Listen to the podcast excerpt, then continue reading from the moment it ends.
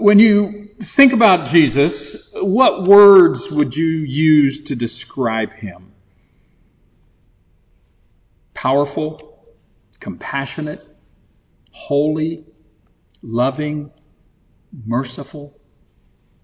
You might have others.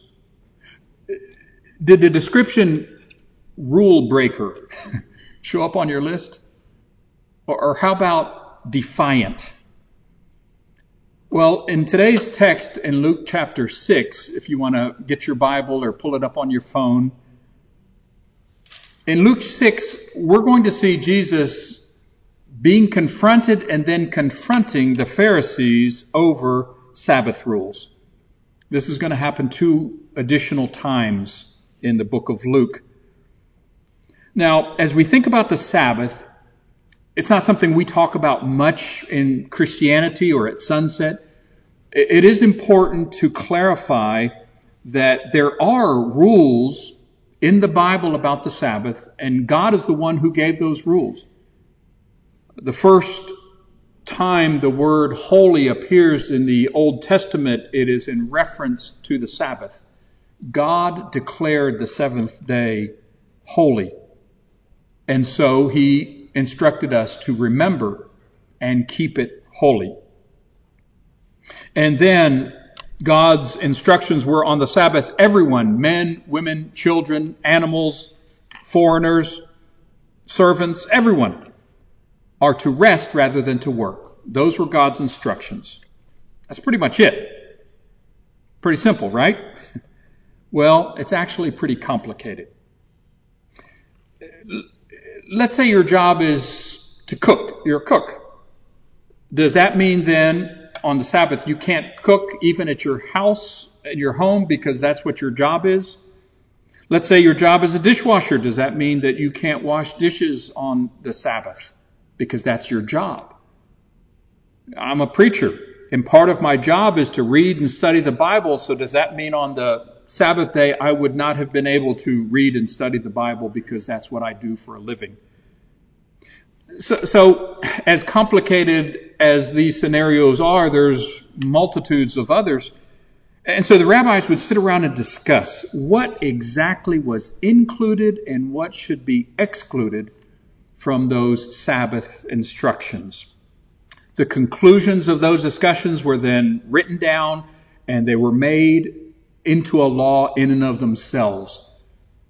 The rabbis came up with 39 categories of work that were prohibited on the Sabbath. Now, there were some exceptions to those, and included anything that needed to be done to save a life, either spiritually or even uh, physically or even spiritually. For example, midwifery was allowed, if that was your job, was to help women deliver babies, that was allowed on the Sabbath. And it was also permitted to perform circumcisions on the Sabbath to include the baby in the people of Israel. And, and so there were a number of rules and there were also a number of exceptions. A couple hundred years before Jesus was born, a group of Jews formed a sect called the Pharisees. Their name means the separated ones, and they took it upon themselves to bring Israel back in line with the law. They felt that if all of Israel would just start obeying the law of Moses, then God would come back down and he would help their, their people to overcome the oppression by the Romans. And enforcing Sabbath laws was a big part of what the Pharisees emphasized and focused. They felt that they were the keepers of the Sabbath, that they were the lords of the Sabbath, and they were the ones in charge to make sure everyone obeyed.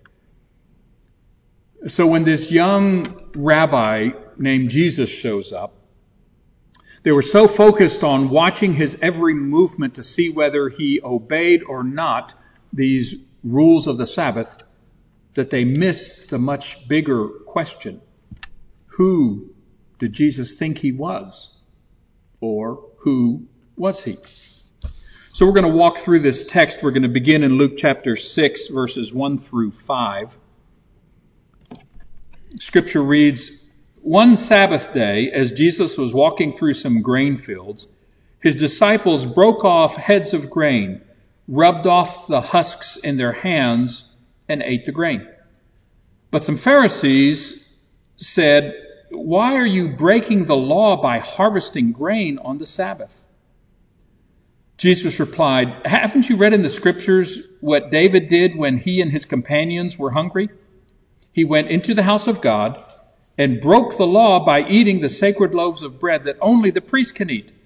He also gave some to his companions. And Jesus added, The Son of Man is Lord, even over the Sabbath.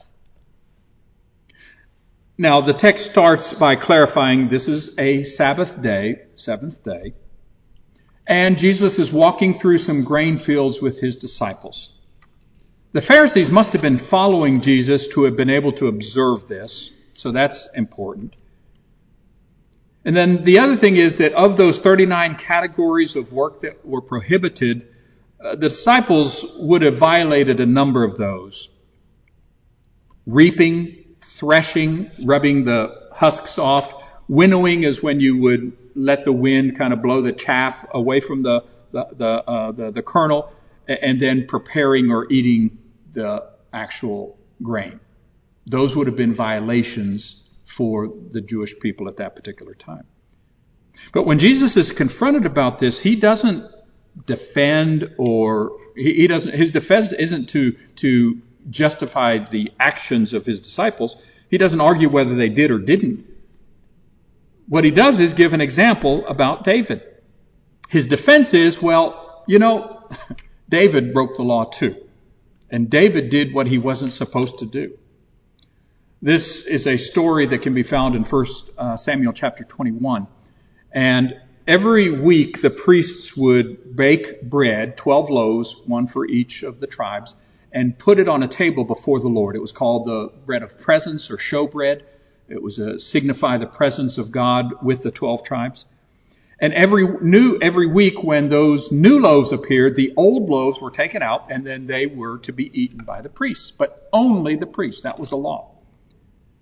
David is fleeing from Saul. He and his men are running. They're hungry. They come to the temple and the priest allows them to eat some of those old loaves that were being removed, loaves that were specifically designated only for the priests. David was the king. He was hungry, and that warranted adjusting the rules and the regulations. And Jesus' point is if that could happen with David, who was important, what would you think about someone like me who is even more important, Son of God, Messiah.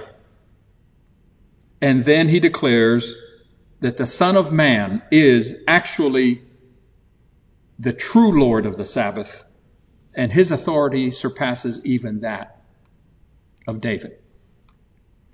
Now, the next scene deals with a similar issue. It's a Sabbath regulation issue, but a couple details are different.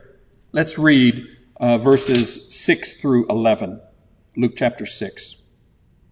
On another Sabbath day, a man with a deformed right hand was in the synagogue while Jesus was teaching. The teachers of religious law and the Pharisees watched Jesus closely. If he healed the man's hand, they planned to accuse him of working on the Sabbath. But Jesus knew their thoughts. He said to the man with the deformed hand, Come and stand in front of everyone. So the man came forward. Then Jesus turned and said to his critics, I have a question for you. Does the law permit good deeds on the Sabbath, or is it a day for doing evil? Is this a day to save life or to destroy it? He looked around at them one by one. And then he said to the man, Hold out your hand. So the man held out his hand, and it was restored. At this, the enemies of Jesus were wild with rage and, be, uh, and began to discuss what to do with him. So this is another Sabbath day, But Jesus is in a synagogue and he's teaching. Once again, the Pharisees are watching, but this time Luke uses a word that means to watch closely. Jesus knows he's being scrutinized. Would he dare defile Sabbath laws by healing on the Sabbath in defiance of all of the regulations? Jesus takes the initiative this time and asks the Pharisees a question. Does the law permit good or evil? Should we save or destroy life? Notice that he only gives two options to do good or evil, to save life or destroy it. He omits a third option, which is to do nothing. Jesus could have looked at the man, gone on his way, continue his day, done nothing. But for Jesus, doing nothing is the same as doing evil or destroying a life. Doing nothing in the face of a need in the face of an opportunity to show compassion is the same as doing evil or destroying life. Jesus equates inactivity in the face of need with destruction of life and indifference to suffering with actively doing harm. Because Jesus knew what the purpose of the Sabbath was. God gave the Sabbath as a gift to humanity to free them from oppression they were coming out of slavery. They didn't have a chance to rest, and God blessed them with the Sabbath day so that they would have an opportunity to restore their bodies and their soul. It was a time of release from oppression. And in this case, Jesus wanted to give this man release from the oppression of his physical ailment. Do you notice Jesus really didn't do anything, did he? He told the man to stand there. He told the man to stretch out his hand. He didn't act. He didn't put any salve. He didn't do the work of a doctor. but the very ones who were plotting against him, they began plotting his death on the Sabbath day. The very thing that they were accusing Jesus of doing. The last paragraph of our text today, verses 12 through 16, don't really seem to fit with what we've been reading. It's a little bit different in tone, but I think it provides an opportunity to apply uh, some of what we've read. So let's go ahead and read verses 12 through 16. One day soon afterward, Jesus went up on a mountain to pray, and he prayed to God all night. At daybreak, he called together all his disciples, and he chose twelve of them to be apostles. Here are their names Simon, whom he named Peter, Andrew, Peter's brother, James, John, Philip, Bartholomew, Matthew, Thomas, James, son of Alphaeus, Simon, who is called the Zealot, Judas, son of James, and Judas Iscariot, who would later betray him. The twelve apostles. Now, the list of names varies from gospel to gospel. People had different nicknames. They were known by different names. And so there can be a little confusion there. But, but the number is always correct, 12. And the, a number of the individuals, the important ones, the ones that we know about, the ones that are more active later on in church history, uh, uh, are, are all there.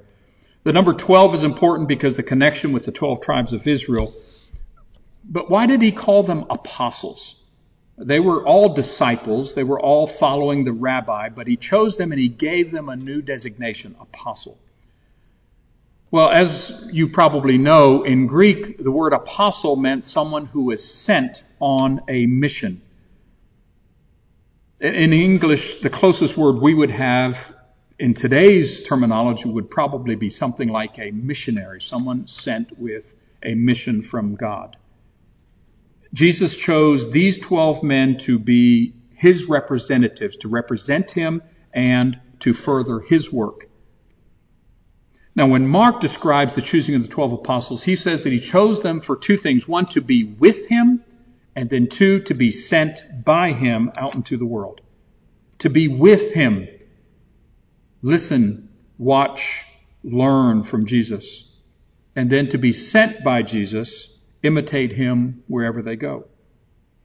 This was such an important moment in Jesus' life that he spent all night in prayer.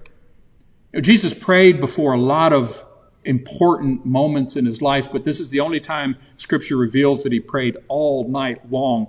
I don't know when the last time you pulled an all-nighter was. Typically it's for a term paper or a project that you just have to get done. Sometimes it might be because of procrastination, sometimes because it's just so important you have to do it. The college kids here that are present are chuckling and looking at one another.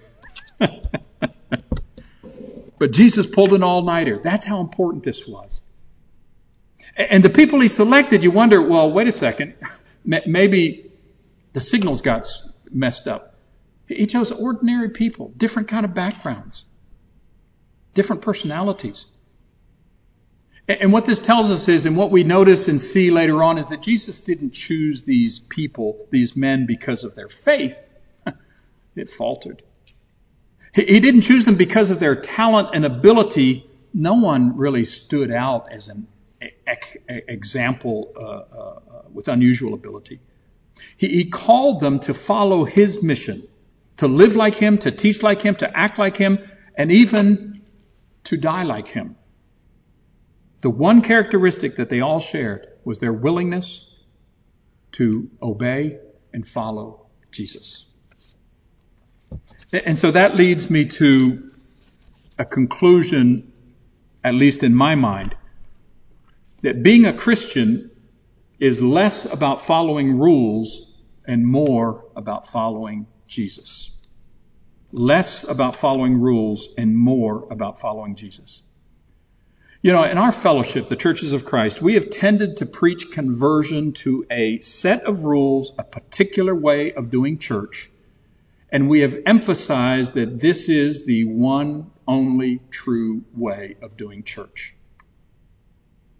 Well, then a pandemic hit. and it's forced us to rethink and, and, and, and re-examine some of our ideas. I mean, before the pandemic, if someone would have asked us, can you be a Christian if you stay at home in your pajamas and watch church on TV? what would we have said? No, that's not the definition of a good Christian. The good Christians change their clothes, take a shower, shave, and show up at a building. Now, after the pandemic or in the middle of the pandemic, the good Christians, and not limited to that, but one of the ways we show that we want to be good Christians is by finding ways to honor and respect those uh, around us that might or might not have the virus, that we might or might not have the virus. And so now we've encouraged people to stay home. And that's why we don't have in-person services. Because we feel that's what God wants. Think about the change from before and after and I'm wondering, and we'll have to see how many different kinds of things like that as we've gone through this that we realize, wow, things just aren't quite as clear as they might have been before. Well, following Jesus is more important than following rules. Rules are important. They provide structure. They provide guidelines. But at the end of the day, a Christian is a person who follows Jesus wherever he goes. Anywhere with Jesus, I can safely go. If Jesus goes in this direction, we follow, regardless of what our practice, tradition, understanding might have been. And what this text tells us is that mercy was at the heart of Jesus' ministry. Mercy for the hungry, mercy for the crippled, mercy for everyone. And so when showing mercy goes against some of the basic rules we have in mind, we show mercy. And we recognize that doing nothing is the same as doing harm and destroying life. If you have ever been to the Homestead Church of Christ uh, building, you'll probably notice that as you exit the parking lot, there's a sign that says, You are now entering the mission field. Because the entire world is a mission field. And who are the missionaries that God is sending? You and me. And what is our mission? To be with Jesus and to be sent by Him. To do good, to save lives, to sow mercy, to live and look like Jesus. Being a Christian is less about following rules and more about following Jesus. I pray God will bless you this week as you think about and uh, find ways to bless your friends and your neighbors. I am just so grateful and happy that our country, but specifically our county of Miami Dade, is in a much healthier place. And we're able to begin conversations about having in person meetings. They're coming soon. Please continue your diligence, your perseverance, and your prayers. God bless you. Cheryl Hudson is here to uh, lead us in prayer.